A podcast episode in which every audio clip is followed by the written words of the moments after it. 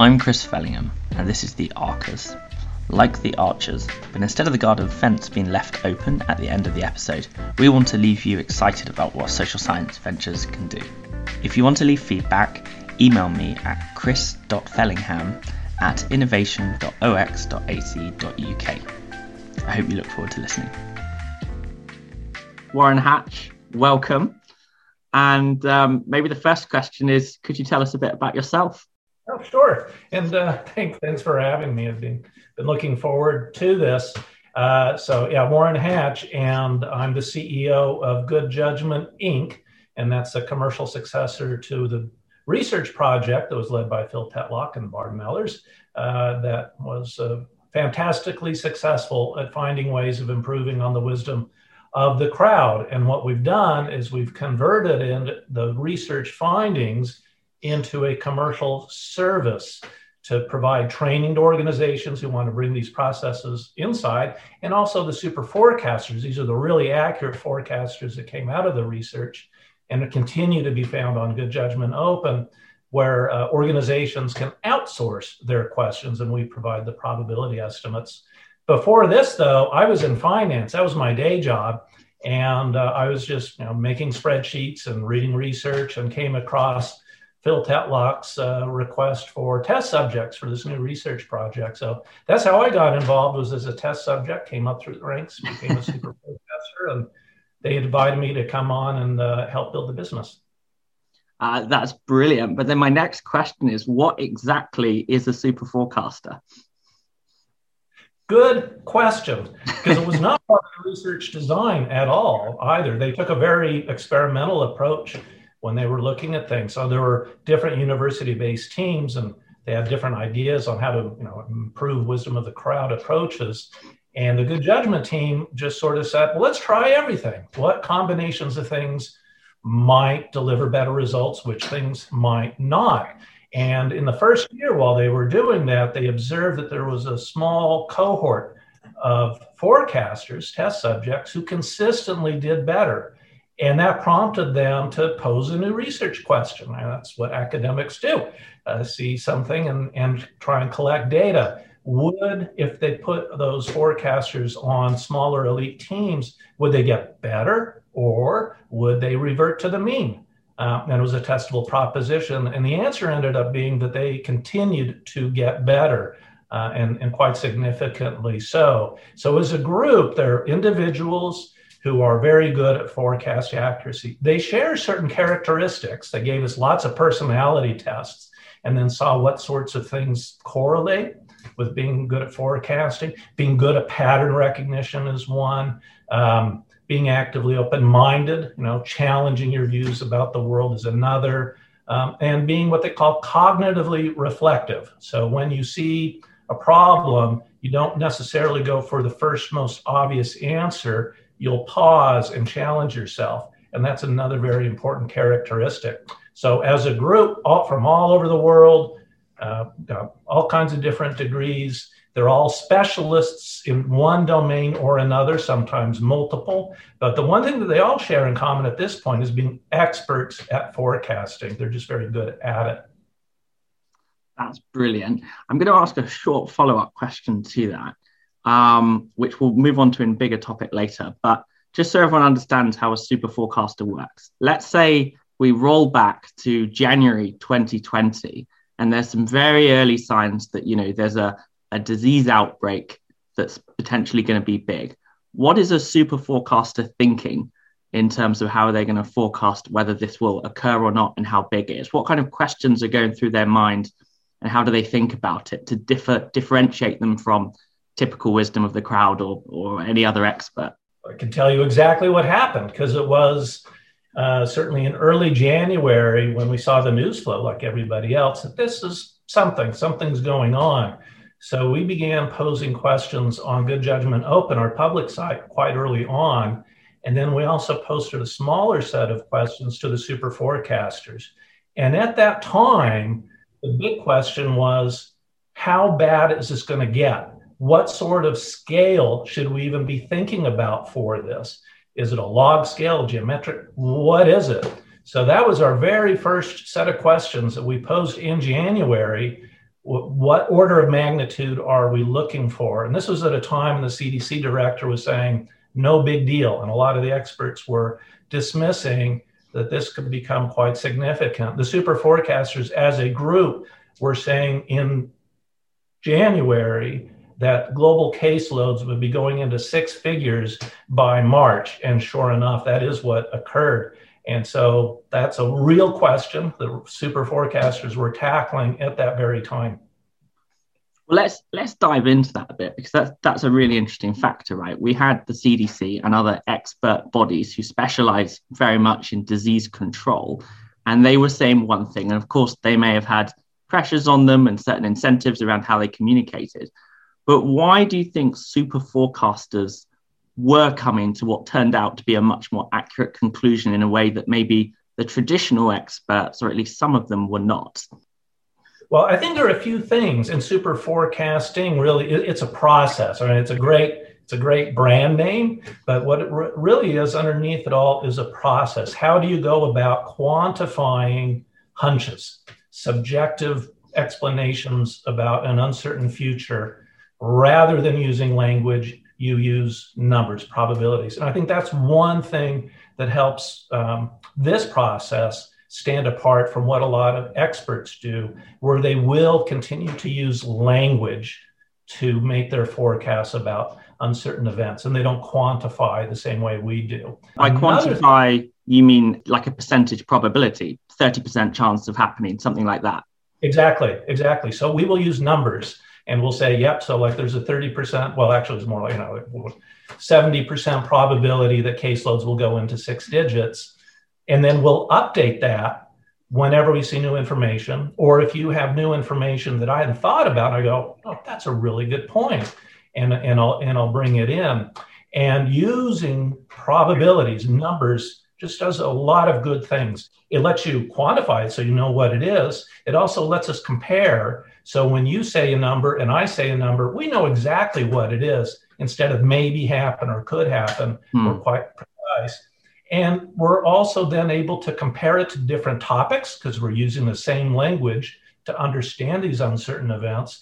And when these events occur, we can align our probability estimates with the frequency with which these events occur. These are all things that experts who use language are missing out on and that's something I hope they would do more of. There's another part too, is that experts typically, by definition, have a model of how the world works. They'll have data, even that feeds into their models, that typically assumes an equilibrium in the relationship in the data, right?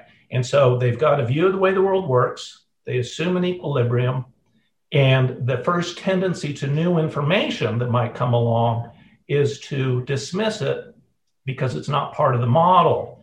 If you are a skilled generalist, as super forecasters are, uh, you are not encumbered by a fixed model of the world in the same way. You can, what Kahneman says, take an outside view to a problem instead of the very much inside view that experts can provide.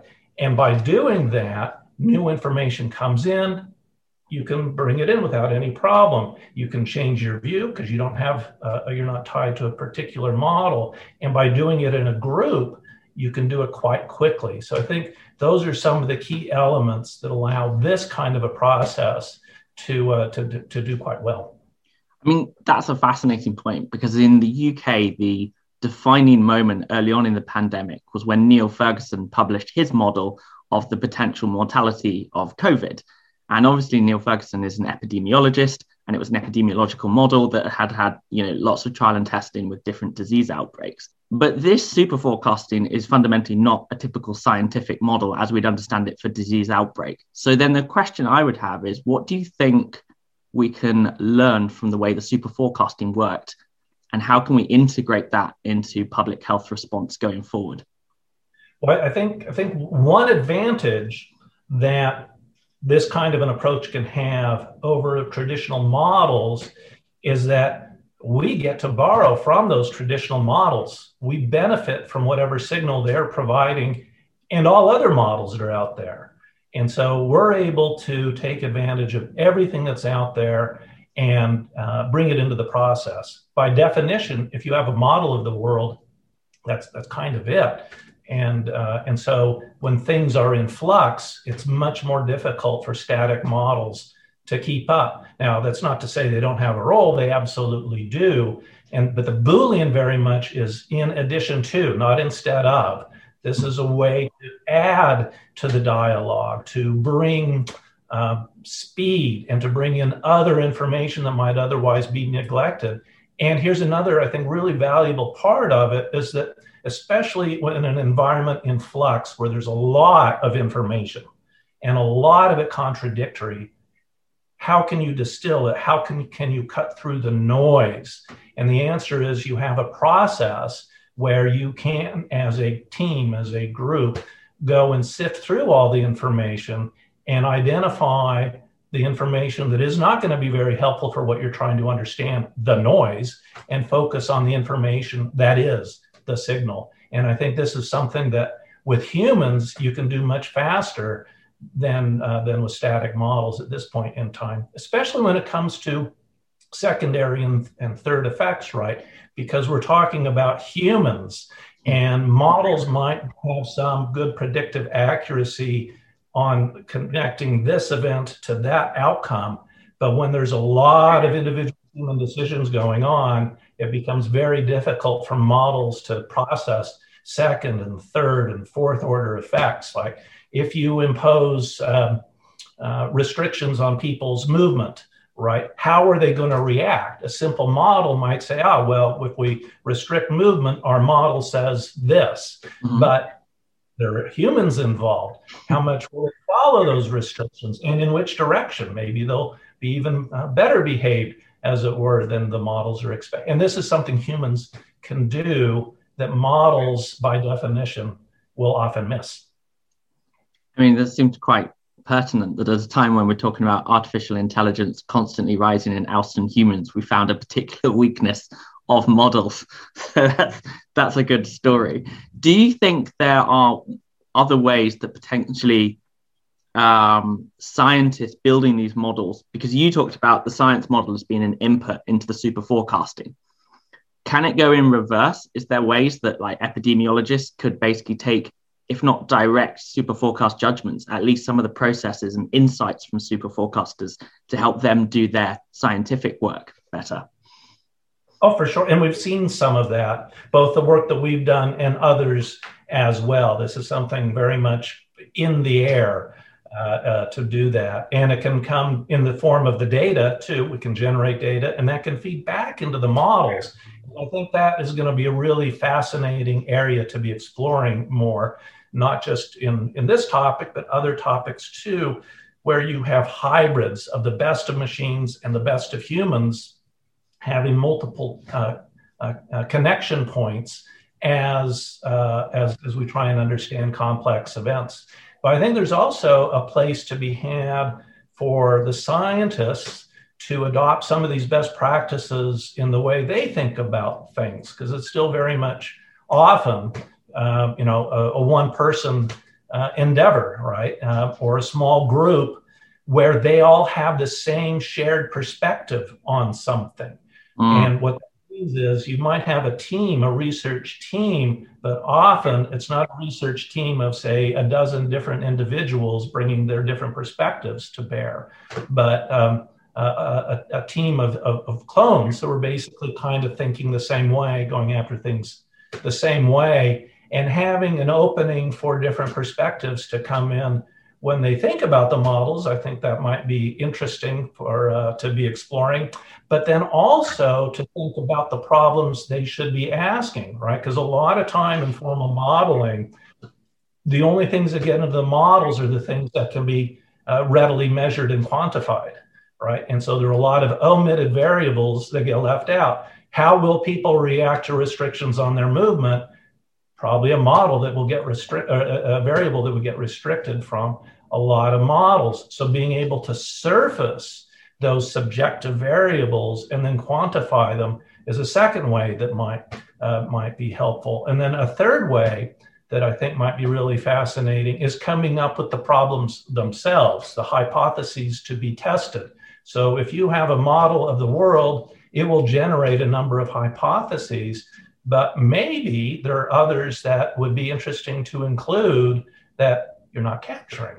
So crowdsourcing within the scientific community alternative hypotheses to be tested uh, to see the strength of uh, the explanatory value of a particular model might be interesting as well. The questions as well as the forecast can be crowdsourced. I mean, I very much like the idea that social science's contribution to science would also be to demonstrate that to some extent uh, their own knowledge is socially constructed. That would that would very much be a triumph for social science, I think. Um, my next question, though, is so we talked a bit about um, predicting sort of how the pandemic would play out. How else was super forecasting uh, and Good Judgment Inc. involved during the pandemic? What other areas did it get into? Oh, sure. Yeah. So we talked about how the first was just what order of magnitude are we looking at, right? And then we started to get that and refine what those questions were. Uh, we focused on uh, caseloads and mm-hmm. fatalities uh, by region and by and, and and globally as well. And that was a really important part to understand too. Um, and then, but right alongside that is the timing of when is a vaccine going to be available. And we very carefully uh, wrote the question so that is when would enough doses be available for it to be in wide circulation? Uh-huh. We didn't pose the question, will people take it? Because that's a different question. At that point, we just wanted to know what the capability was as we think about uh, when the uh, when the endpoint might be. Uh, and, and on that, that became a, a, pretty widely followed set of questions uh, that showed that the timing was going to be sooner than a lot of people and organizations were expecting. But then, in addition to that, is okay, well, now maybe there's a recovery coming. What is it going to look like? And so, when will airports go back to full capacity? When will restrictions on people's movement begin to be lifted? When will cruise ships go back to doing what they do? Um, how much of, of, working from home is going to stick around? Uh, what are office vacancy rates going to be? These follow on questions uh, became a big part of the portfolio as the second half of last year progressed and as a core part of the part portfolio now. And we still have some central COVID questions, though, of course, because it is still a major issue in quite a few countries around the world. So we're following that. But even in, in countries and regions where the vaccination rates are, are, are moving along, is when do we get to what a herd immunity, right? Mm. And this is what we're really looking at too, and we'll be um, uh, we just launched a new question a couple of weeks ago asking about when will uh, vaccinations reach 5 billion globally? And this is a rough proxy for herd immunity. And, and again, it's not just something that you can extrapolate with a model at all, because you can see, well, here's the take up rates and here's the production. It doesn't work that way because the herd is a herd of humans and they will do things in different ways and are kind of when you write a question it's almost make it is making a forecast as well. So when we are thinking about that question is basically uh, when might we see vaccinations move on to an s curve? Where it's a slow pickup a big acceleration and then begins to taper off? Are, are we reaching that point is part of what we're trying to get at with that question. And a lot of these by the way uh, are publicly available on our website too. So anyone can go and check them out well, that brings me neatly on to my next question. So, we know that good judgment had some of its origins with the intelligence community in the US, helping to kind of predict geopolitical events. And I think the UK government has started doing that within a European context, and other countries have. So we know that so at least at a government level, they're starting to experiment with this. But I think for anyone that followed the pandemic through the media, it is not obvious that the media is looking to good judgment and the super forecasters' predictions as a way of understanding what's going on and then you know integrating that into their work as the media to be asking the right questions of government and other people do you see that changing do you think the pandemic has elevated the role of of super forecasters and they can sort of be part now of the way that we kind of get information in society and accountability and understanding. Oh, for sure. We've definitely seen that over the course of the last year. It's in media, it's in the private sector, it's in government, where, uh, and again, at its core, what are we doing? We are quantifying subjective hunches. Um, and that's really at the core. And how much more valuable is it to have something that you can measure and, and share and update than just a talking head opinion. Uh, but the thing is, if you're in media, the talking head opinion is a lot more exciting, a lot more engaging to hear them beam off on this and that and say, you know, there are three ways to solve this problem one, two, three. And it's all very definitive and sounds bold. But when you peel it back, there's just not much there. And they are noise generators. And some in the media, well, it's, it's been an open secret, but some in the media are seeing how these other approaches can add to the value of the reporting they're doing and add to the public discourse. And again, in addition to what is already out there, we're definitely seeing more of that. And it's not just us either. I mean, it's, it's great that we're able to have a, a prominent role, but there are other organizations doing this sort of work and providing these sorts of probabilistic estimates about uncertain events. Well, I guess um, 538 was one of the most famous early ones to try and bring numbers to to elections, right, and force the media to kind of address the realities of statistics and probability. Moving on a little bit then to kind of more Good Judgment Inc. as an organization. I guess there's an open question, and you've obviously kind of answered it already, but how did a social science theory turn into this massive organization predicting important information about the pandemic and all these other geopolitical events. Usually, social science theories stay in books and research papers.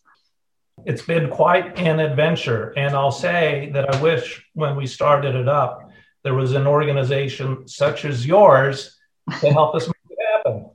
Um, now, in this case, uh, so it was a research project. It came out of uh, U.S. intelligence research initiative, and they have a mandate of doing experimental research with the expectation that a lot of it won't lead anywhere. A lot of it will fail. But in cases where there are robust results, they're very supportive of commercializing those findings when possible, in part as a way to show that the use of taxpayer dollars is good and valid if the real world, as it were, uh, finds value in the research findings, then that's that that can be helpful there too. So they're supportive in that sense.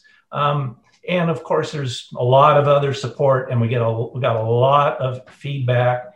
This was really important because the research project, the research finding was okay. Here is a process. It will make better forecasts right? And it's this big, complex machine. Not everyone needs or wants a big, complex machine. So, as we started putting a company together, our first challenge uh, was to think about well, what are the smaller processes that can be usefully isolated that would have value on their own so that individuals and organizations could treat it more as a smorgasbord than as a as a as a, as a fixed menu. And so that was the first thing we did. And then the next thing was to experiment, right? Which of these things that we know we can do actually are useful out in the real world? And finding that product market fit was quite a quite a bit of work. And what we found, and a lot, and a lot of these things were things that I'm sure were quite well known, and we were just rediscovering things that uh, we, we might have uh, uh, been advised about by organizations such as yours but that was one of them was how do you break it down? Okay break it down. Then how do we go and find product market fit? And i would do. And what were we really doing at that time through that experimenting was really very much a consulting kind of engagement because it was a case by case by case. This client would like this that client would like that. So let's see what we can figure out. Um, but we're now at a point where um, we will will continue to do that work, that very important experimental work, to, especially as new research findings keep coming out. So we want to continue to find ways to apply that. But the core of the business, now that we've think we figured a lot of these things out, uh, is in a place where it is much more scalable. And I think this is one of the important aspects for a successful business development is to move out of kind of a consulting role into something where you can uh, build much more of a successful business on it where in short you have one forecast question but there are a lot of organizations that are interested in it. And how do you figure that out? And how do you how do you uh, productize it? How do you deliver it? How do you get feedback? And here's the thing is that in short we've got two main business lines and in both cases, we ended up applying our own process. Number one is workshop training and presentation. So we do a lot of that, so a lot online, we'll be doing more, but a lot of it's in person or virtual like this. And at the end of every workshop, we ask two questions what worked and what would make it better, right? And that gives us feedback from everyone who's been there in near real time. We're then able to act on it. And the magic began to happen when things that were in the what would make it better column started moving into this is what was good column. Right? Mm. So we were crowdsourcing the product design in a sense. And we're doing the same thing now with our with the super forecaster work where we have we've got a public dashboard and, and that we make available but we've also got subscription dashboards too where we are now having the same kind of feedback coming from users what topics would interest you so we're crowdsourcing um, the, the topics for our own work Oh, well, that's absolutely brilliant. And I appreciate the meta level there by uh, applying your own processes to yourself. When you first started going out, kind of speaking to potential users and customers, was it difficult to communicate what you're doing? Because it's it is a very, in a way, quite a social sciencey thing. It's a particular way of making forecasts. Um, was it hard for them to get their head around how this could be useful for them initially, or did they get it quite quickly? Oh, hard. So one of the things you still struggle with is what's your elevator speech, right? Mm. So if you're, if you're stuck in a lift and you got like 10 floors to tell what you do and how you do it what do you say? And that's it's it, it's really tough because it's it's a it's a it's a new kind of way of thinking about things and not everyone is as familiar with it. And how do you really distill it down to connect it to a problem that people might have?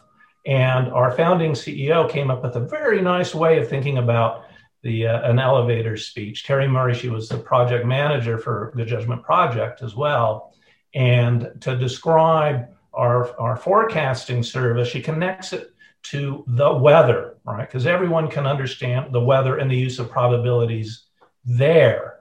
And so what we're basically offering is it's like the weather channel for global risk. And that's quite a nice, snappy line as well. Then you can also adjust the conversation too, because some people will immediately get it and you can, you know, get really nerdy, others less so. And so you can connect it more directly to, you know, well, if there's, you know, a, a risk of conflict in the South China Sea, where we can help you quantify and understand what that risk is, just like we, the Weather Channel can help you quantify and understand the risk to your picnic next weekend. Okay. Uh, well, I think that's brilliant. So, one thing you alluded to in one of your earlier answers is that there was a continued engagement with the research community. And uh, can you talk us through a little bit about some of the kind of research projects that you've now got ongoing?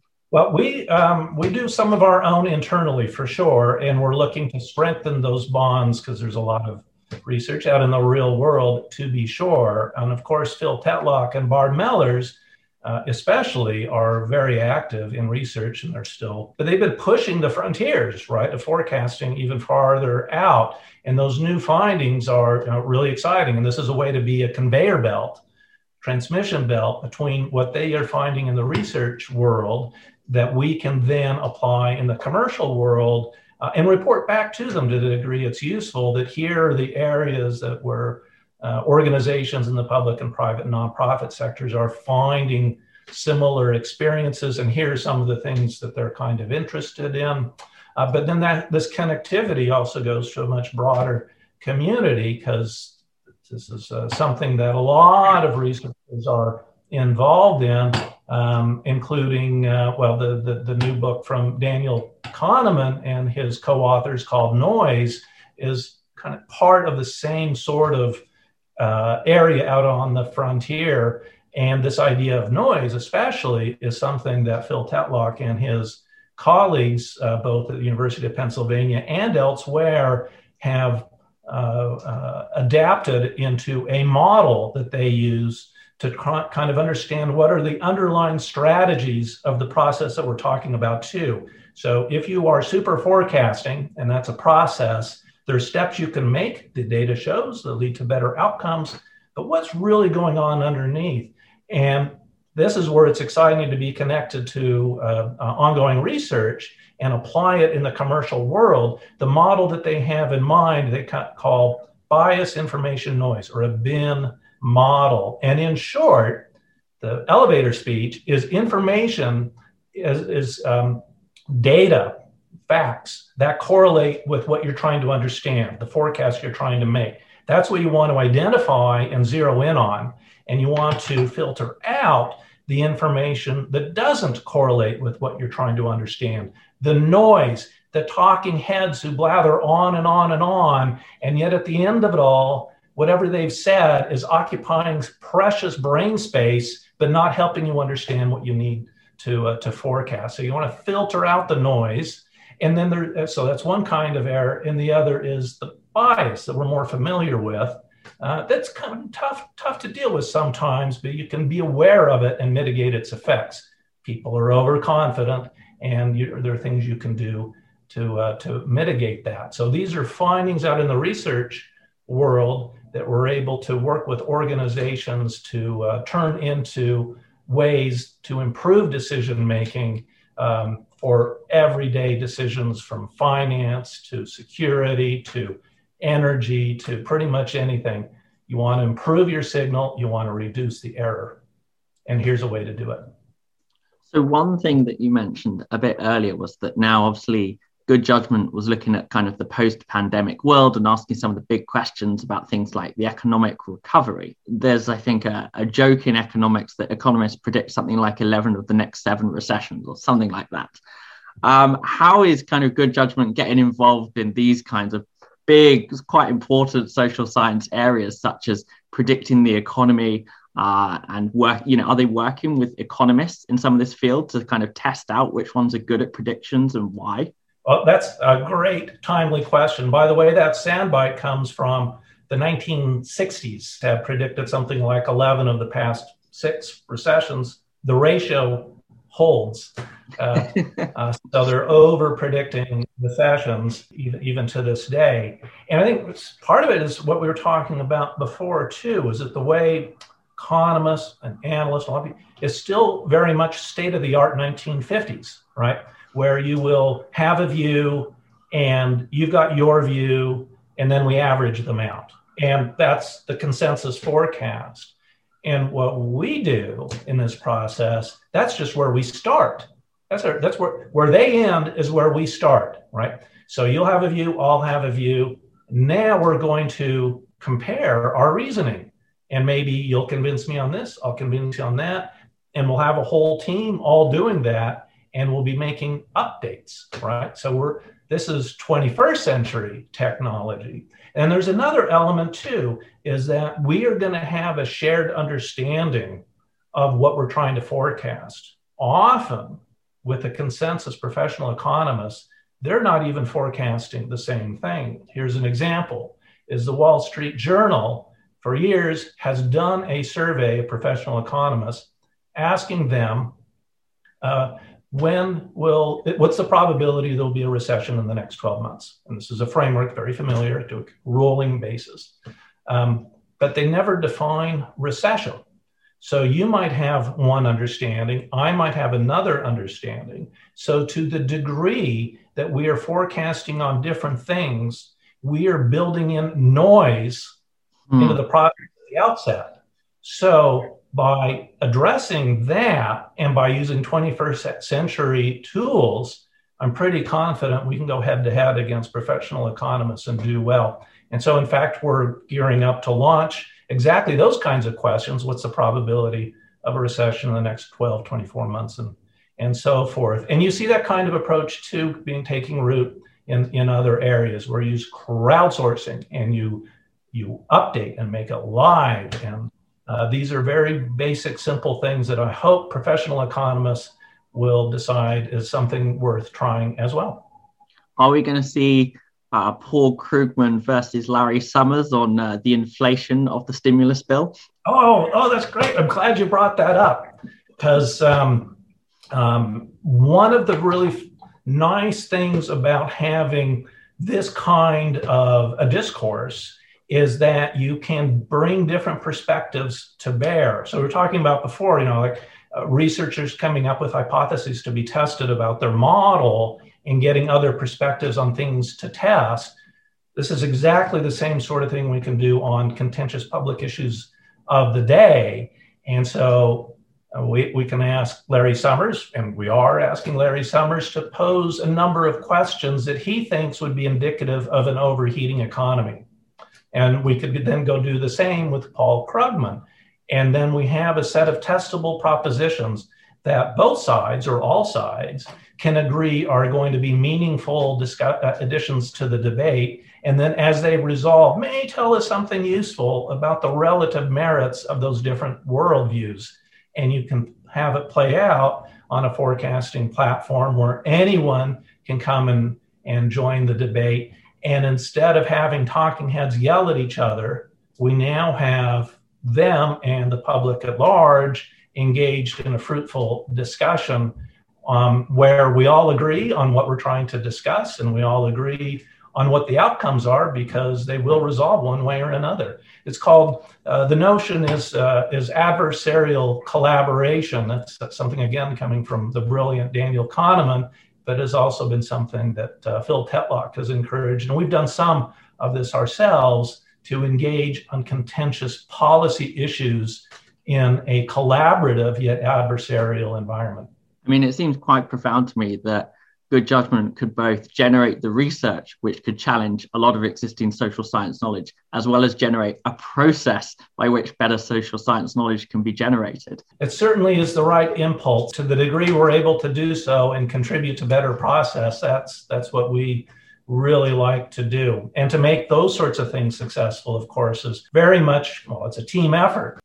Warren Hatch, thank you very much for the interview. I hope you enjoyed listening to this episode of The Arc Us. Thank you to Joel for helping to produce this podcast, and we've got plenty more in the pipeline, so come and listen.